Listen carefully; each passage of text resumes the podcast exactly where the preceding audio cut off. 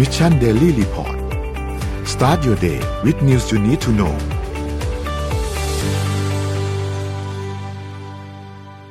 สวัสดีครับยินดีต้อนรับเข้าสู่ Mission Daily Report ประจำวันที่ 11 เมษายน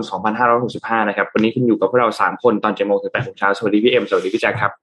สวัสดีค่ะธนนท์แล้วก็สวัสดีพี่เอ็มด้วยนะครับ ครับผมสัปดาห์นี้เป็นสัปดาห์ก่อนสงกรานต์ก่อนช่วงหยุดยาวนะครับ เดี๋ยวเราจะค่อยๆมาอัปเดตเรื่องราวต่างๆกันนะครับอืมว่ามีอะไรเกิดขึ้นบ้างในช่วงเสาร์อาทิตย์วันหยุด2วันที่ผ่านมาครับเดี๋ยวเราไปอัปเดตตัวเลขกันก่อนเหมือนเคยครับ ล่าสุดการฉีดวัคซีนในวันที่ 9 เมษายนนะครับเราฉีดวัคซีนไปได้ประมาณ 290,000 โดสนะครับ ก็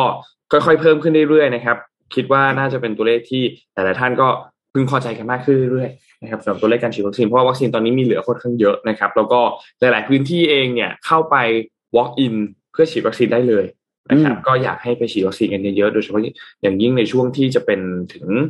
เอ่อหยุดยาวเนาะหยุดยาวอืมการเดินทางน่าจะเกิดขึ้นค่อนข้างเยอะนะครับ ถัดมาครับไปดูสถานการณ์ผู้ป่วยครับ ตัวเลขณปัจจุบันตอนนี้เนี่ยเรามีผู้ป่วยสะสมทั้งหมด 250,000 คน นะครับที่กำลังรักษาอยู่ณตอนนี้นะครับเป็นผู้ติดเชื้อรายใหม่ 25,000 และรักษาหาย 25,000 นะครับซึ่งตัวเลขนี้เนี่ยยังไม่รวมของผู้ตรวจ ATK ด้วยนะครับซึ่งตัวเลขการตรวจ ATK เนี่ยก็อย่างที่เราเห็นนะว่ารัฐเขาไม่ได้นับเข้าไปรวมเข้าไปแต่ว่าโอเคไม่เป็นไรรายการเรานับนะฮะบวกไปอีกประมาณ 23,000 นะครับ เท่ากับว่าเรามีผู้ติดเชื้อเพิ่มเติมต่อวันเนี่ยประมาณ 40,000 ไปปลายๆเกือบเกือบ50,000 นะครับอืมตัวเลขผู้เสียชีวิตครับ อยากให้ดูตัวนี้ครับ เพราะว่าเป็นตัวเลขที่สำคัญมาก ตัวเลขผู้เสียชีวิตตอนนี้อยู่ที่ 108 คนสำหรับผู้เสียชีวิตรายใหม่นะครับสะสม 4,385 คน ซึ่งสูงขึ้นเรื่อยๆนะครับ อยากให้สังเกตว่าตัวเลขผู้เสียชีวิตสูงขึ้นเรื่อยๆ และตัวเลขผู้ติดเชื้อรายใหม่เนี่ยยังทรงๆอยู่ประมาณ 20,000 ถึง 20,000 กลางๆ ยังไม่20,000ปลายๆด้วยซ้ำยัง 20,000 กลางๆอยู่นะครับสำหรับตัวเลขที่ทางฝั่งของภาครัฐรายงานยังไม่รับยังไม่นับตัวเลขของการตรวจ ATK เนี่ยนะครับครับแต่ตัวเลขผู้เสียชีวิตเขาสูงขึ้นอืม ซึ่งการที่ตัวเลขผู้เสียชีวิตสูงขึ้นแบบนี้เนี่ย เราต้องดูประกอบกันหลาย ๆ ปัจจัยนะครับ ไม่ว่าจะเป็นปัจจัยเรื่องของออความพร้อมของการแพทย์ว่าสาธารณสุขระบบสาธารณสุขพร้อมไหมถ้าคนป่วยขึ้นมา และอาการหนักมากน้อยแค่ไหน ตัวเลขผู้เสียชีวิตเป็นตัวเลขผู้เสียชีวิตที่ฉีดวัคซีนแล้วหรือยังหรือยังไม่ได้ฉีดวัคซีนนะครับ แต่นนอยากให้ดูตัวเลขอันหนึ่งที่น่าสนใจคือตัวเลขของการติดเชื้อในประเทศอื่น ๆ หลายๆประเทศติดเชื้อเยอะกว่านี้ ติดเชื้อเยอะกว่าเรา ติดเชื้อกันหลักแสนสองแสนครึ่งล้านมี แต่ตัวเลขผู้เสียชีวิตเขาน้อยกว่านี้ เพราะฉะนั้นต้องมานั่งคิดแล้วครับว่า ตัวเลขผู้เสียชีวิตที่เราเห็นนะ ปัจจุบันตอนนี้เนี่ย เป็นตัวเลขผู้เสียชีวิตจริงหรือเปล่า รวมถึงตัวเลขผู้ติดเชื้อสองหมื่นห้าพันจริงหรือเปล่า หรือจริงแล้วสูงกว่านี้นะครับร้อยละการตรวจพบเชื้อที่เราเห็นเฉลี่ยย้อนหลังเจ็ดวันตอนนี้เนี่ยคือประมาณยี่สิบเก้าเปอร์เซ็นต นะครับ ซึ่งสูงนะครับยี่สิบสูงเก้าเปอร์เซ็นมากต์สูงมากนะครับ สูงอืมมากนะครับ แต่เราอยู่ในตัวเลขประมาณนี้มาโดยตลอด นั่นใช่เพราะว่าเราตรวจได้น้อยครับอืมจำนวนต่อวันในการตรวจเราตรวจได้ค่อนข้างน้อยใช่เราต้องบอกว่าจริง ๆ ตอนนี้เรื่องของการรายงานตัวเลขเนี่ยอย่าลืมว่าเป็นตัวเลขผู้ติดเชื้อที่มาจากการตรวจ RT-PCR test ใช่ไหมฮะอืมต้องบอกว่าเดี๋ยวนี้เนี่ยเรื่องของมาตรการจากทาง สถานพยาบาลเองเนี่ยในเรื่องของการตรวจ RT-PCR test เนี่ยเขาไม่ได้ตรวจทุกคนเหมือนแต่ก่อนแล้วนะครับ แต่ก่อนเนี่ยอย่าลืมนะตอนที่เรายังไม่มี ATK เนี่ยนะครับ เราต้องตรวจ PCR ถูกต้องไหมเราถึงจะรู้ว่าเราติดเชื้อหรือไม่ติดเชื้อครับตอนนี้เนี่ย อย่าลืมว่าอย่างที่บอกก็คือบางโรงพยาบาลเนี่ยเขาก็ลดภาระใช่ไหมของห้องแลบของเขานะครับ หรือว่าลดภาระด้านทรัพยากรต่างๆเนี่ยเขาก็อาจจะหลีกเลี่ยงในเรื่องของการตรวจ RT-PCR test เพราะฉะนั้น ตอนนี้เนี่ย ตอนเมื่อวันศุกร์ที่ผ่านมาใช่ไหมที่มีการประชุมสบคชุดใหญ่เนี่ย ตอนนั้นทางด้านของอคุณหมออุดมนะคุณหมออุดมกชินทร์นะครับซึ่งเป็นที่ปรึกษาสบคแล้วก็ท่านท่านก็เป็นอดีตคณะบดีศรีเอ่อศรีราชนะฮะคณะแพทย์ศรีราชอะไรอย่างเงี้ยท่านก็ออกมาบอกว่าคาดการเลยนะ ว่าจำนวนผู้ติดเชื้อนะครับ ในช่วง post สงกรานหรือว่าช่วงหลังสงกรานเนี่ย น่าจะถึงระดับหนึ่งแสนคน อันนี้คือรวม ATK ด้วยนะ เพราะว่าตอนนี้เนี่ยก็ห้าหมื่นใช่ไหมห้าหกหมื่นแล้วนะครับครับก็หลังสงกรานต์เนี่ยน่าจะปรับตัวเพิ่มสูงขึ้นนะครับ แล้วก็แน่นอนเลยเรื่องของจำนวนผู้ป่วยที่มีอาการหนักนะครับไมันจะเป็นอาการปอดอักเสบอ่าใส่เครื่องช่วยหายใจนะครับ หรือว่าจำนวนผู้เสียชีวิตเนี่ยจะต้องปรับตัวเพิ่มสูงขึ้นอย่างแน่นอนโดย ตอนนี้เนี่ยมีการมองไว้ถึงระดับ 200 รายต่อวันเลยนะเนี่ยครับในช่วงเดือน ต่อต่อไปนี้นะครับ อันนี้ก็เป็นเรื่องสถานการณ์ที่อย่างที่น้องชนนบอกเลยว่าค่อนข้างค่อนข้างน่ากังวลนะครับ แล้วก็เราอยากจะย้ำกันอีกสักนิดหนึ่งว่า ไม่อยากให้ประมาทจริง ๆ เรื่องนี้นะ เรื่องของการเข้าสู่กระบวนการการรักษาต่างๆ เนี่ยที่มีการยกเลิกสิทธิ์ยูเซปไปแล้วเป็นที่เรียบร้อยนะครับ เรื่องของความยุ่งยากต่างๆ เนี่ยก็จะเพิ่มขึ้นมาอย่างแน่นอนเรื่องของการเข้าสู่กระบวนการการรักษานั่นเองนะครับก็อยากให้ระมัดระวังกันด้วยนะครับช่วงนี้ก็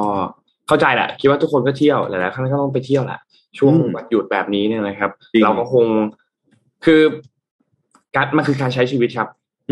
เรื่องเหล่านี้คือการใช้ชีวิตตามปกตินั่นแหละ แต่ว่าก็ให้ระมัดระวังตัวกันให้มากที่สุดนะครับ เที่ยวกันอย่างมีความสุขจะได้กลับมาแล้วมีความสุขด้วยเพราะว่าไม่ป่วยนะครับ ไปดูถัดมาครับตัวเลขของเศรษฐกิจต่อครับ ตัวเลขตลาดหลักทรัพย์ครับอยู่ที่ 1,686.00 นะครับ บวกขึ้นมา 0.21%นะครับ หุ้นต่างประเทศครับ ดาวโจนส์ครับ บวกขึ้นมา 0.40%นะครับ NASDAQ ติดลบ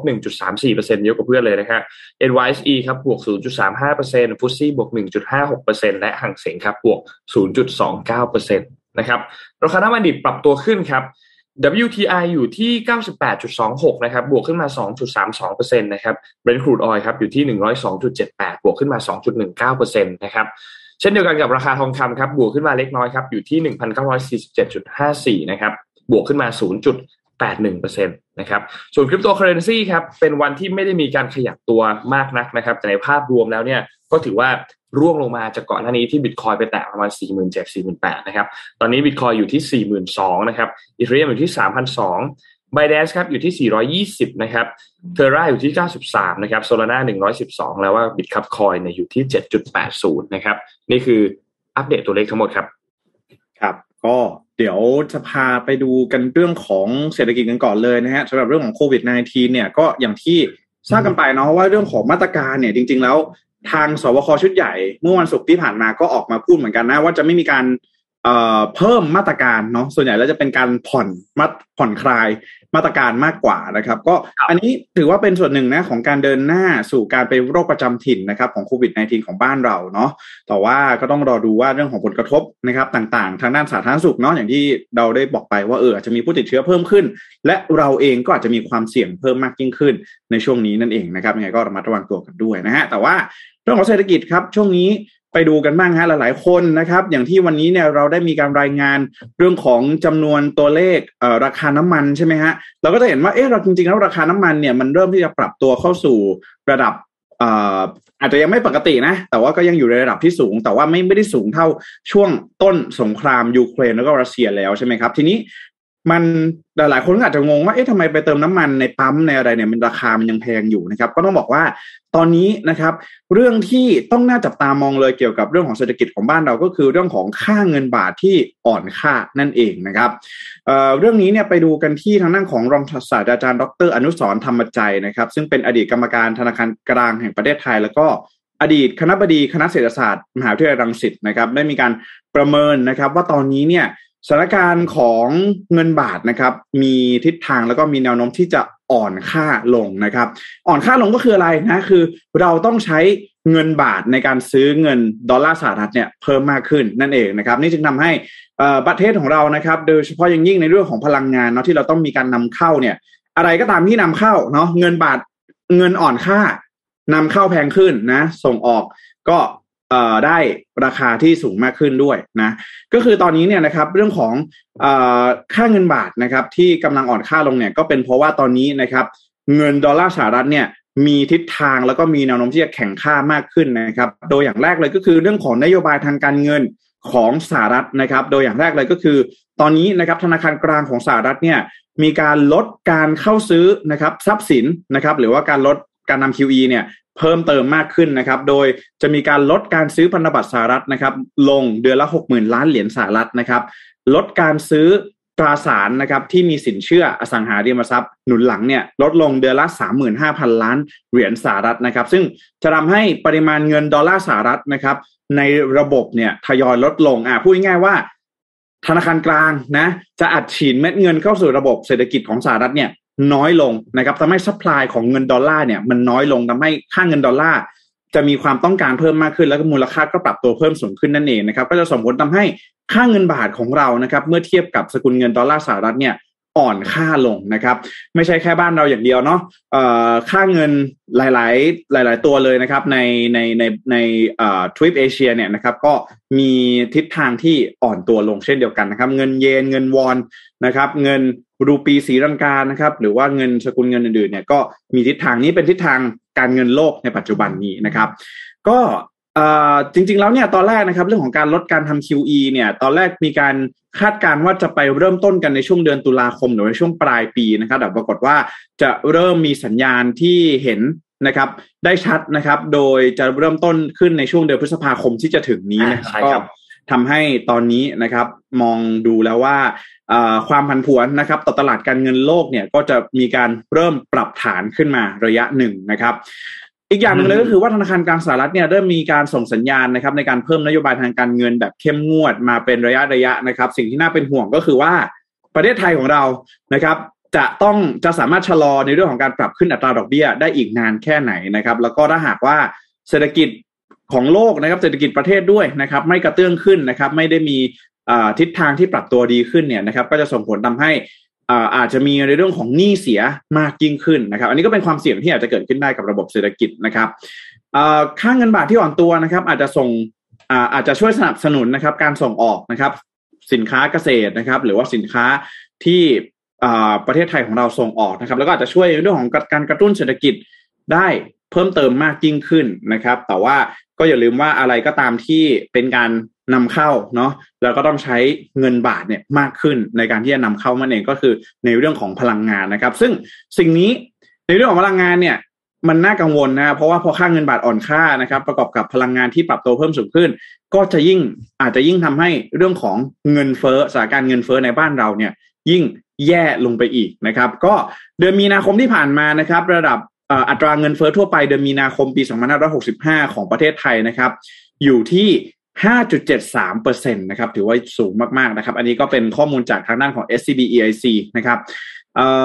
ต้องบอกว่าตอนนี้นะครับปัจจัยหลัก ๆ เลยก็คืออยู่ที่ในเรื่องของราคาพลังงานนะครับโดยเฉพาะอย่างยิ่งราคาน้ำมันนะครับ ราคาก๊าซหุงต้ม LPG นะครับ ราคาค่าไฟต่างๆ ที่ปรับตัวเพิ่มสูงขึ้นออย่างต่อเนื่องในช่วงนี้นะครับ ก็ต้องบอกว่าสงกรานนะครับในช่วงนี้อาจจะเป็นช่วงที่เข้าของเครื่องใช้นะครับ อาจจะ ปรับตัวเพิ่มสูงขึ้นนะก็นะครับยังไงช่วงนี้เรื่องของเศรษฐกิจเองก็มีหลาย ๆ สิ่งหลาย ๆ อย่างที่น่าจับตามองนะฮะแล้วก็คนนักลงทุนต่างๆเนี่ยเริ่มที่จะไปถือทรัพย์สินที่มีความปลอดภัยเพิ่มเติมมากยิ่งขึ้นแล้วด้วยนะครับ ยังไงช่วงนี้อย่าลืมนะฮะดูเรื่องของทิศทางการลงทุนอะไรแบบนี้กันไว้ด้วยนะครับ ก่อนหยุดยาวนะครับผม อืมเราเสริมข้อมูลของพี่แจ็คเล็กน้อยครับ เกี่ยวกับเรื่องนี้ทางด้านของเฟดเนี่ยนะครับ มันมีตัวเลขอันหนึ่งที่พรุ่งนี้เราต้องติดตามกันก็คือตัวเลขของ CPI นะครับดัชนีวัดเงินเฟ้อของสหรัฐ Price Index นะฮะเพราะว่า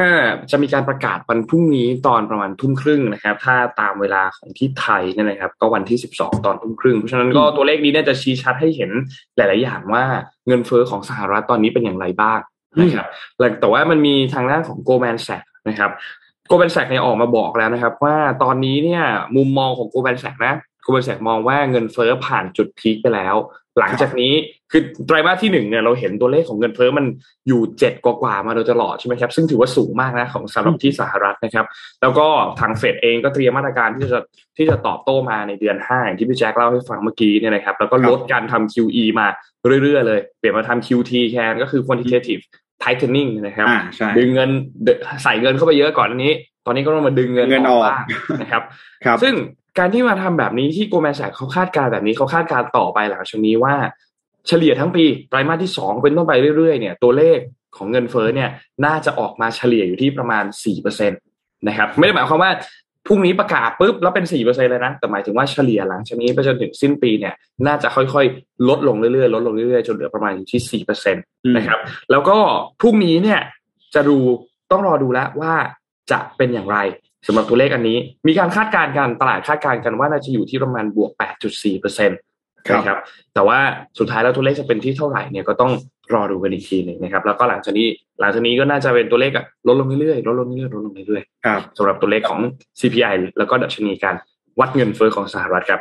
ที่น่ากังวลนี่คือเงินเฟ้อบ้านเรานะฮะอันนี้ก็ต้องบอกเลยน่ากังวลจริงนะครับ อืมก็เอ่อพักจากเรื่องของเศรษฐกิจนะคะเป็น เป็นเรื่องที่ค่อนข้างเครียดเนาะเพราะว่าเราก็ต้องคิดว่าเราจะทำยังไงที่ไม่ไม่ให้ดอยนะคะอ่าเรามาดูเรื่องของสัตว์เลี้ยงกันบ้างดีกว่าค่ะ ใครที่เคยเลี้ยงสัตว์แล้วแล้วสัตว์เลี้ยงเสียชีวิตไป อาจจะคิดถึงสัตว์เลี้ยงเราก็รู้สึกว่าฉันอยากจะได้สัตว์เลี้ยงตัวนั้นกลับคืนมา ฟังดูบอกว่าเหมือนเหมือนจะฟื้นคืนชีพขนาดนั้นนะคะครับแต่ว่าจริงๆนะที่กำลังจะพูดถึงเนี่ยเป็นการโคลนนิ่งค่ะ คือถ้าสมมติว่า มีสัตว์เลี้ยงตัวไหนที่เรารู้ว่ามันกำลังป่วย แล้วมันจะจากเราไปในอีกไม่นานนะคะ เราสามารถที่จะเก็บเซลล์มันไว้ค่ะ เพื่อที่จะโคลนเป็นสัตว์เลี้ยงใหม่ได้นะคะ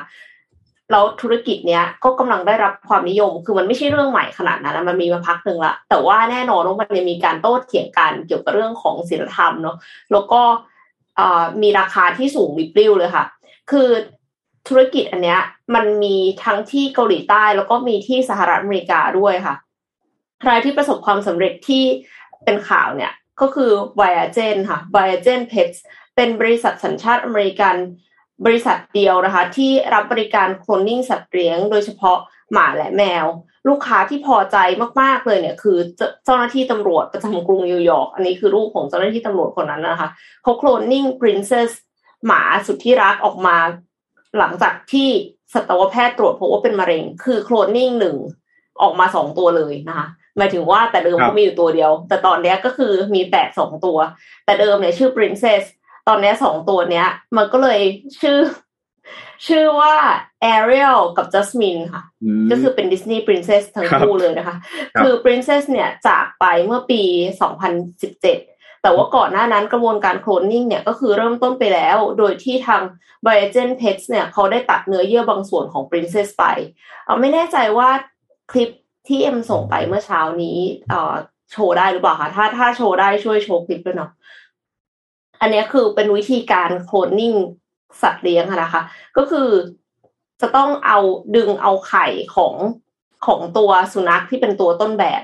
ออกมาก่อน เสร็จแล้ว ก็เอา DNA ของไข่ออกมาหมายความว่า แปลว่ามันจะเป็นไข่ที่ว่างๆไม่ไม่มี DNA แล้วก็เอานิวเคลียสของเซลล์สัตว์เลี้ยงตัวต้นแบบอะค่ะ เอาไปใส่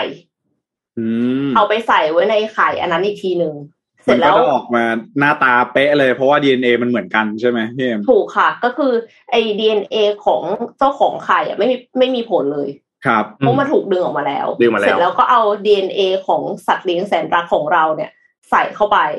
ดังนั้นเนี่ยถ้าสมมติว่าหมาของเราสีดำตัวเจ้าของไข่สีขาวก็ไม่ไม่มีไม่เกี่ยว อ่า ก็คือมันก็จะออกมาเป็นสีดำนะคะ ทีนี้เนี่ย ก็ต้องเอาไข่เนี้ยไปเพาะเลี้ยงในห้องแลบจนกลายเป็นเอมบริโอพอถึงขั้นตอนเนี้ยค่ะ เจ้าหน้าที่ก็จะนำเอมบริโอหรือว่าตัวอ่อนเนี่ย ไปฝังลงในมดลูกของ สุนัขอีกตัวหนึ่งเรียกว่าหมาอุ้มบุญ ก็คือต้องเอาไปฝังในมดลูกอีกที แล้วก็ให้มันท้องเนาะสุดท้ายก็ออกมาเป็นลูกหมาหรือลูกแมว แต่ว่าตอนที่จะคลอดเนี่ย ก็ไม่ได้คลอดธรรมชาติก็คือผ่าออกไม่แน่ใจเหมือนกันว่ามันเพราะอะไรนะคะ แต่ว่าก็คือเขาบอกว่าขั้นตอนเนี่ยคือต้องผ่าออกมา โคลนนิ่งออกมาเนี่ยก็คืออย่างที่เห็นว่าสามารถที่จะได้มากกว่าหนึ่งตัว แล้วปกติอะถ้าสมมติว่าทำแล้วเฟลก็ต้องทำใหม่หมายความว่าต้องมีแม่อุ้มบุญมากกว่าหนึ่งตัว คือการทำครั้งหนึ่งเนี่ยบางทีออกมา มันไม่ได้หมายความว่าลูกหมามันจะแข็งแรง มันมีลูกหมาที่ลืมตาขึ้นมาเสร็จแล้วก็คือตายด้วย heart failure ในอีกสองวัน คือแบบหัวใจล้มเหลวอะไรเงี้ยค่ะ ก็มีเยอะเหมือนกันดังนั้นเนี่ย ค่าบริการก็ไม่ถูก เพราะว่าเขาต้องทำไปเรื่อยๆจนกว่าจนกว่าสำเร็จ มีตั้งแต่ทำครั้งเดียวไปจนถึงทำห้าครั้ง คือมีมีสุนัขอุ้มบุญที่ต้องใช้เยอะมากอะค่ะ ราคาเนี่ยอยู่ที่ห้าหมื่นเหรียญต่อตัวนะคะ หรือว่าหนึ่งจุดหกล้านบาท ถ้าเป็นโคลนนิ่งแมวเนี่ยจะถูกกว่าจะอยู่ที่สามหมื่นเหรียญต่อตัว ประมาณหนึ่งล้านบาทนิดๆแล้วก็หมาโคลนม้าก็ได้ด้วยแพงที่สุดเลยนะคะแปดหมื่นห้าพันเหรียญหรือประมาณสองจุดแปดล้านบาท ทีนี้ ที่เกาหลีก็มี แล้วที่เกาหลีเนี่ยคือคิดแพงกว่านี้อีกนะ ค่าโคลนนิ่งสุนัขหนึ่งตัวเนี่ยคือหนึ่งแสนเหรียญค่ะ หรือประมาณสามจุดสองล้านบาท แต่ว่าประเด็นมันอยู่ตรงที่ว่ามันก็มีเรื่องจริยธรรมเนาะคือจริยธรรมเนี่ย มันเริ่มตั้งแต่ความทรมานของสัตว์ที่จะต้องถูกผ่าเอาไข่ออกมา ไปจนถึงความทรมานของของสัตว์ที่จะต้องอุ้มบุญที่จะต้องถูกผ่าคลอดด้วยอะค่ะ แล้วก็เอ่อเป็นเรื่องของสุขภาพของสัตว์ที่ได้รับการโคลนออกมา ไม่ได้หมายความว่าสัตว์ที่ได้รับการโคลนออกมาเนี่ย มันจะแข็งแรงขนาดนั้นครับมันมีมันมีแนวโน้มที่จะป่วยง่ายอะค่ะ แต่ว่าทางนี้เนี่ยทางไวเจนเนี่ยเขาบอกว่าเขาสามารถที่จะเก็บรักษาตัวอย่างพันธุกรรมของสัตว์เลี้ยงได้แบบยาวนานไม่มีกำหนด จนกว่าจะเริ่มกระบวนการโคลนนิ่งเลยนะคะ คือเพราะฉะนั้นเนี่ยถ้าเรามีสัตว์เลี้ยงแสนรักเนี่ยอาจจะแบบให้เขาเก็บไว้ก่อนเลย เพื่อที่จะในอนาคต เราอาจจะตัดสินใจมาโคลนทีหลังก็ได้ค่ะ เพราะว่าการเก็บตัวอย่างรักษาพันธุกรรมเหล่านี้เนี่ยใช้ระบบ cryopreservation ไม่จำเป็นที่จะต้องใช้อุณหภูมิเย็นจัดมาก แต่ว่าก็คือสามารถที่จะเก็บได้นาน เขาบอกว่าการโคลนนิ่งเนี่ยคือเก็บไว้ได้เป็นศตวรรษเลย อันนี้ก็ไม่รู้ว่าจริงหรือเปล่าเพราะว่าอาจจะยังไม่มีใครเคยเก็บเป็นศตวรรษมาก่อนค่ะ ครับ ก็ถ้าใครสนใจก็ลองศึกษาเพิ่มเติมได้ค่ะ แต่ว่าอย่างที่บอกไปเนาะว่าไม่รู้เหมือนกันว่าสัตว์ที่ออกมาเนี่ย มันจะแข็งแรงขนาดไหน แล้วก็เราจะรู้สึกยังไงนะคือจริง ๆ สัตว์เลี้ยงอะค่ะ นนท์ก็คงบอกได้นะว่าแบบถึงแม้ว่ามันจะ DNA เหมือนกันน่ะไม่ได้หมายความว่ามันจะนิสัยเหมือนกันใช่ครับขึ้นอยู่กับการเลี้ยงดูด้วย ดังนั้นคือต่อให้เราโคลนสัตว์ตัวเดิมออกมา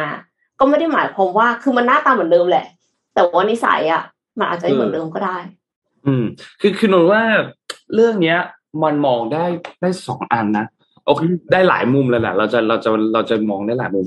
มุมที่นนท์รู้สึกว่ากระทบใจนนท์ที่สุดคือเรื่องของ เอ่อมันมันเป็นการโคลนนิ่งแล้วมันจะมีสัตว์หลายตัวเหมือนกันที่เกิดขึ้นมา แล้วไม่ไหว แล้วสุดท้ายเสียชีวิตอย่างที่พี่เอ็มบอกว่าอะสองวันแล้วเกิด heart failure เกิดขึ้น อันนี้ก็มุมหนึ่งนะครับ ซึ่งมุมนี้ค่อนข้างโหดตายนิดนึงเนาะ เราเราเป็นคนรักสัตว์อะพูดง่ายๆเราเห็นสัตว์เกิดขึ้นมาตัวหนึ่งเราต้องเสียชีวิตไปเนี่ย เราก็รู้สึกไม่ค่อยดีเหมือนกัน อีกมุมที่สองคือ ทุกคนมีสัตว์เลี้ยงที่รักมากนนก็เคยมีหมาที่นนรักมาก แล้วก็เสียชีวิตไปแล้ว แล้วทุกวันนี้ก็ยังเปิดรูปมันดูอยู่ ก็ยังก็ก็ยังคิดถึงวันวันเหล่านั้นอยู่เหมือนกันแต่ว่านนนนรู้สึกว่ามองในมุมหนึ่งคนที่เขาเขาคือคนหนึ่งในครอบครัว การที่เราสามารถที่จะ ทำให้คนคนหนึ่งกลับขึ้นมามีชีวิตใหม่อีกครั้งหนึ่งได้แม้ว่ามันจะไม่ได้เหมือนเดิมแต่เขาหน้าตาคล้ายๆเดิมเนี่ยด้วยความที่เป็นสัตว์เลี้ยงเนี่ยมันก็เป็นเรื่องที่ ก็รู้สึกดีต่อใจเหมือนกัน ส่วนอีกมุมหนึ่งก็คือ คนคนเลี้ยงสัตว์รู้อยู่แล้วครับว่านิสัยไม่เหมือนเดิมอยู่แล้ว มันไม่ใช่สัตว์ตัวเดิม ไม่ใช่ ไม่ใช่ไอโบตัวเดิมของเราที่เรารักมันมากๆแต่ว่าขอแค่มันมีบางสิ่งบางอย่างที่มันเหมือนกับสัตว์เลี้ยงตัวนั้นน่ะ มีความคล้ายกันอยู่ทำให้แบบเราเออเรา เหมือนเราเห็นคนคนนี้แล้วเรารีมายถึงคนคนหนึ่งอะนึกออกไหมครับ เออมันก็ทำให้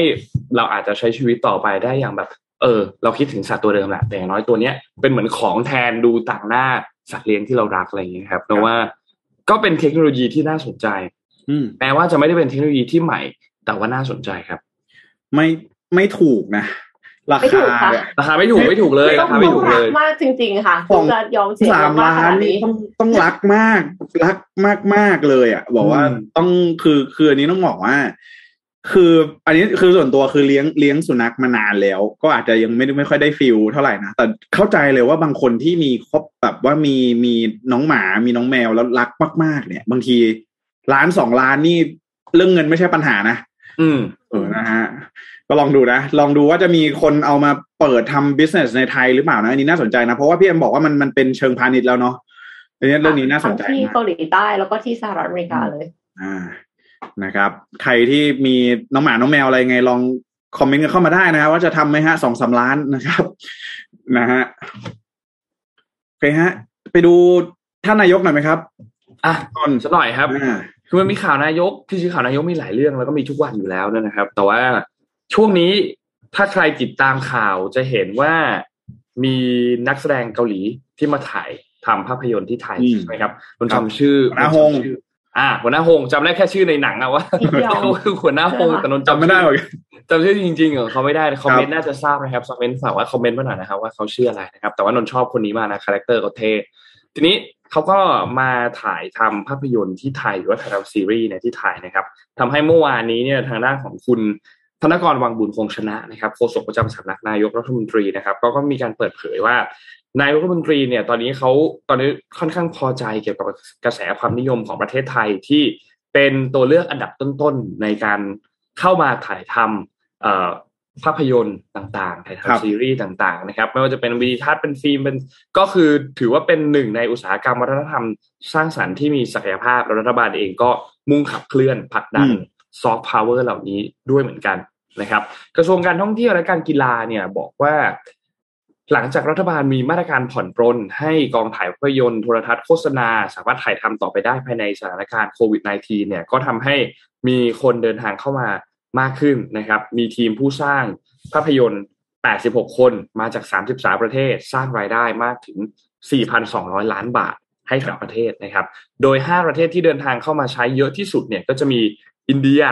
มีฝรั่งเศส สิงคโปร์สวิตเซอร์แลนด์แล้วก็สหราชอาณาจักรนะครับ แล้วก็สามประเทศที่ใช้จ่ายมากที่สุดเนี่ยก็จะมีสหรัฐอเมริกา มีออสเตรเลีย แล้วก็มีฮ่องกงนะครับที่มีเม็ดเงินในการใช้สร้างภาพยนตร์มากที่สุดนะครับนายกรัฐมนตรีก็สนับสนุนให้มีการทำเรื่องของซอฟต์พาวเวอร์ต่าง ๆนะครับ แต่คุณเห็นภาพการเดินทางเข้ามาในประเทศไทยช่วงนี้ไหมสนามบินใช่ไหมสนามบินต่างๆ เป็นนักท่องเที่ยวเดินทางเข้ามา กับนนท์ไม่รู้นนท์เพิ่งสารภาพเลยว่าเพิ่งเห็นจากข่าวที่พี่แจ็คแชร์มาเมื่อคืนนี้ครับเดี๋ยวพี่แจ็คเล่าให้ฟังว่ารายละเอียดเป็นยังไงครับครับก็คือหลายๆคนน่าจะเห็นภาพเนาะเพราะว่าเอ่อก็มีเอาเอาเป็นว่ามีมีอินฟลูเอนเซอร์ท่านหนึ่งนะก็คือคุณคุณอู๋ Spin9นั่นเองนะฮะจริง ๆ แล้วถ้าเราดูชื่อ Facebook เนี่ยตอนแรกก็อาจจะไม่ค่อยคุ้นนะว่าเอ้ยคนนี้คือใครนะ ชื่อ Facebook เอ่อเขานี่ชื่ออัดพิชาติอะไรสักอย่างแล้วถ้าจำไม่ผิดนะชื่อจริง ๆ ของของคุณอู๋นะครับ ก็ มีการออกมาโพสต์เนาะคือตอนแรกก็ไม่ไม่ไม่รู้ว่าเป็นคุณอู๋นะครับ แต่ว่าพอภายหลังก็มารู้ว่าอ๋อเป็นเป็นพี่อู๋สปินนายเนาะก็ทางด้านของคุณคุณอู๋เนี่ยเขาอย่างที่เราเห็นกันดีนะครับ ว่าคุณอู๋เองเขาจะเดินทางไปต่างประเทศค่อนข้างบ่อยนะครับ แล้วก็ต้องบอกว่าตอนนี้นะครับ มาตรการของบ้านเราเนาะในเรื่องของการรับนักท่องเที่ยวหรือว่าจะเป็น ไม่ใช่แค่นักท่องเที่ยวอย่างเดียวนะใครที่เป็นเป็นคนไทยที่เดินทางออกไปต่างประเทศ แล้วก็เดินทางกลับเข้ามาเนี่ยก็ต้องเข้าสู่กระบวนการระบบที่เขาเรียกว่า test and go นะครับอย่างแรกเลยก็คือว่าพอท่านมาถึงเนาะเดินทางมาถึงเนี่ยแต่ก่อนสมมุติว่าเป็นช่วงโควิดพีคๆเนาะเราก็ต้องกักตัว 14 วัน 7 วันอะไรก็ว่ากันไป แต่ว่าตอนนี้เนี่ยเราแค่ต้องไปนอนในโรงแรมเนาะที่ทางภาครัฐเนี่ยรับรองนะครับ เพื่อที่จะรอผลการตรวจ rt-pcr test นะครับ ถ้าเกิดผลเป็นลบ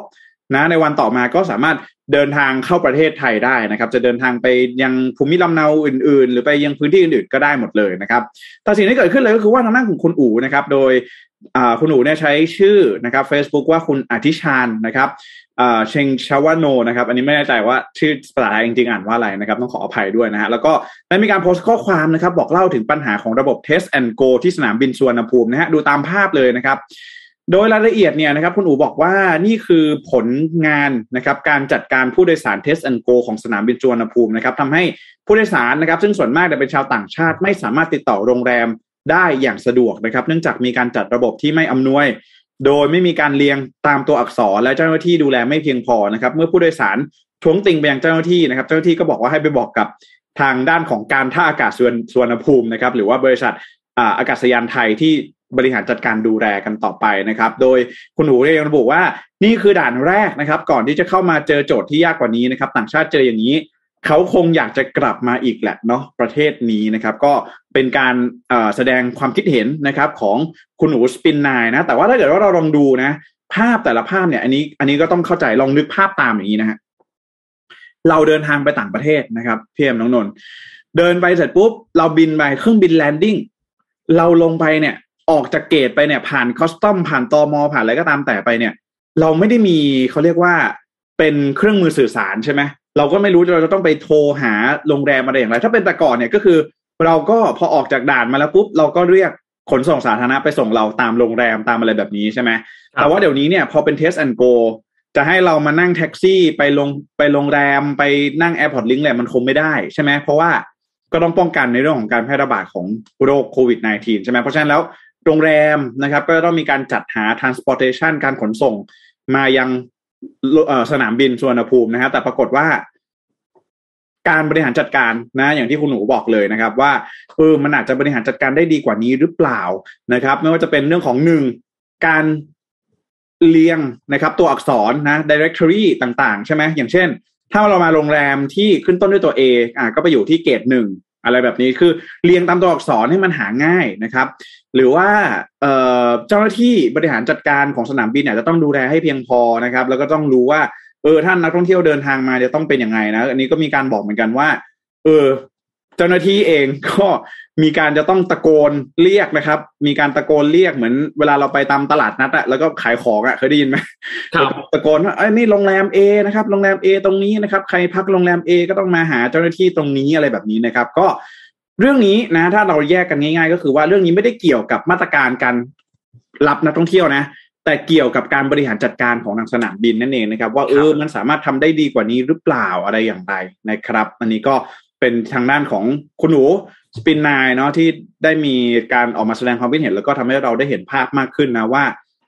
นักท่องเที่ยวที่เดินทางมาหรือคนไทยที่เดินทางมาเนี่ยต้องประสบพบเจอกับอะไรบ้างนะครับ คนไทยเนี่ยไม่เท่าไหร่หรอกถูกต้องไหมคนไทยไม่เท่าไหร่หรอกต่างชาติเนี่ยแหละเราก็บอกว่าเนี่ยคือต้องบอกอย่างนี้ก่อนว่าเอ่อช่วงสงกรารเนี้ยเดี๋ยว เดี๋ยวผมจะมีเพื่อนชาวต่างชาติที่เดินทางมาด้วย อันนี้ก็ไม่แน่ใจเหมือนกันตอนนี้ถึงไหนอะไรอย่างไรเราก็ยังติดต่อกันไม่ได้เลยนะฮะไม่แน่ใจไม่แน่ใจว่าตอนนี้หาโรงแรมเจอหรือยังนะครับผมนะฮะอะใครเดินทางเข้ามาในช่วงนี้มีอะไรบ้างก็คอมเมนต์กันเข้ามาได้นะ มาบอกกันครับว่าบอกสถานการณ์เป็นอย่างไรบ้างนะครับ อ่านี่นักแสนักเอ่อคอมเมนต์บอกแล้วนักแสดงชื่อคิมซอนโฮครับอ่าใช่คุณคิมซอนโฮครับคิมซอนโฮไหวไหม Test and Go ของบ้านเรานะฮะนะ ไม่ไม่รู้เหมือนกันนะครับ ว่าว่าจะยังไงดีพามาดูข่าวผู้ว่ากทมกันบ้างครับ อะไปดูนิด้าโพลกันสักนิดนึงดูนะฮะโพลกันนิดนึงนนท์มีซูเปอร์โพลพี่แจ็คมีนิด้าโพลใช่ไหมอ่าใช่ อ่านนท์มีซูเปอร์โพลก่อนซูเปอร์โพลซูเปอร์โพลบอกว่า อันนี้เป็นการทำแบบสำรวจนะครับ ศึกษาประชาชนทุกสาขาอาชีพ ตัวอย่าง 1,081 ตัวอย่างนะครับ ในช่วงวันที่ 6 ถึงวันที่ 8 เมษายนนะครับซูเปอร์โพลบอกว่า เอ่อคือตอนนี้เนี่ย คนที่ทางด้านของมองว่าจะมาเป็นผู้ว่ากทมเนี่ยเขามองเรื่องแรกก่อนว่า คุณสมบัติควรเป็นยังไง 55%บอกว่าอยากได้ผู้ว่ากทมที่เป็นนักบริหารแก้ปัญหาเก่ง เป็นคนวัยหนุ่มมีประสบการณ์ กล้าสู้ กล้าชนรองลงมาคือ 25%ครับอยากได้ผู้ว่ากทมที่เป็นนักบริหารสูงวัยนะครับ เคยมีตำแหน่งทางการเมือง เช่น อาจจะเคยเป็นรัฐมนตรีหรือเคยเป็นอะไรต่างๆ21%บอกว่าอยากได้นักการเมืองที่เป็นนักเคลื่อนไหวทางสังคม ต่อต้านรัฐบาลคอร์รัปชัน16%บอกว่าอยากได้ผู้ว่ากทมที่เป็นที่มีอดีต มีตำแหน่งบริหารกทมคือก็คืออาจจะเป็นรองผู้ว่าอาจจะเป็นอดีตผู้ว่าว่าไปครับ16%บอกว่าอยากได้ผู้ว่ากทมที่เป็นอดีตนักวิชาการ เป็นผู้บริหารมหาวิทยาลัย14%บอกว่าอยากได้เป็นผู้ว่ากทมที่เป็นอดีตสสแล้วก็16.4%บอกว่าอื่น ๆนะครับ อันหนึ่งที่น่าสนใจครับ คืออันนี้ครับบอก48.7%เขาไปถามว่าคุณจะเลือกใคร 48.7%บอกว่า ยังไม่ตัดสินใจครับ ครึ่งหนึ่งนะอ่าสี่แสนนี้ประมาณครึ่งหนึ่งนะ ตัวเลขนี้น่าสนใจมากนะครับ แม้ว่าพอรองลงมาคือ 20.3%บอกว่าเลือกคุณชัดชาตินะครับ 9.8%บอกว่าเลือกคุณสุชาติชวีนะครับ 7.1%บอกว่าเลือกเอ่อคุณอัศวิน นะครับ 5.7%บอกว่าเลือกคุณสกลทีนะครับ 2.5%บอกว่าเลือกคุณวิโรจน์นะครับ แล้วก็ 5.9%บอกว่าเลือกคุณรสนา คุณสีทาอื่นๆเพื่อให้เป็นอื่นๆนะครับอืมคุณชาชาติก็ยังคงนำอยู่นะ แต่ตัวเลขที่น่าสนใจคือตัวเลขของการไม่ตัดสินใจครับ ใช่ การไม่ตัดสินใจเป็นตัวเลขที่น่าสนใจมาก เพราะว่านั่นหมายความว่ารอบนี้แคนดิเดตเยอะ อืมและแคนดิเดตที่น่าสนใจ เยอะ นะครับ วันเสาร์ที่ผ่านมารู้สึกว่าทางเนชั่นจะมีการจัดดีเบตเกิดขึ้นที่บริเวณหน้าลานน้ำพุตรงพารากอนนะครับครับมันยังไม่ได้ดูดีเบตตัวนั้นเหมือนกันเฮ้ยยังไม่ได้ดูต้องไปเหมือนกันเดี๋ยวต้องไปดูย้อนหลังเหมือนกันว่าดีเบตว่านั้นเป็นยังไงบ้างนะครับ เพราะว่าการมาดีเบตนี่แหละ จะเป็นจุดที่น่าสนใจ อืม แล้วก็รวมจะได้เห็นถึงการคลวามงคิพื้ดนเนอะที่อ่าใช่ เพราะว่ามันมันจะเป็นจังหวะที่คุณเตรียมคำถามนี้มาหรือเปล่าไม่รู้แหละแต่คุณต้องตอบ ใช่นะครับ ก็น่าสนใจดูครับแล้วอีกก็เจ้าหนึ่งโพลว่ายังไงบ้างครับพี่แจ๊ดอ่าอีกเจ้าหนึ่งนะทางนิด้าโพนะฮะนิด้าโพนี่เขาบอกว่าเป็นเป็นโพแห่งแรกของประเทศเลยนะฮะเขาก็ถือว่าเป็นโพอีกโพหนึ่งที่คนพวกเราชาวไทยก็ติดตามกันมานานนะครับนิด้าโพนะฮะเอ่อนิด้าโพเนี่ยจะเป็นการเอ่อสำรวจนะครับ ความคิดเห็นในเรื่องของการเลือกตั้งผู้ว่ากทมนะครับ อันนี้ถือว่าเป็นการทำนะครับ ผลสำรวจจาก ผู้ที่มี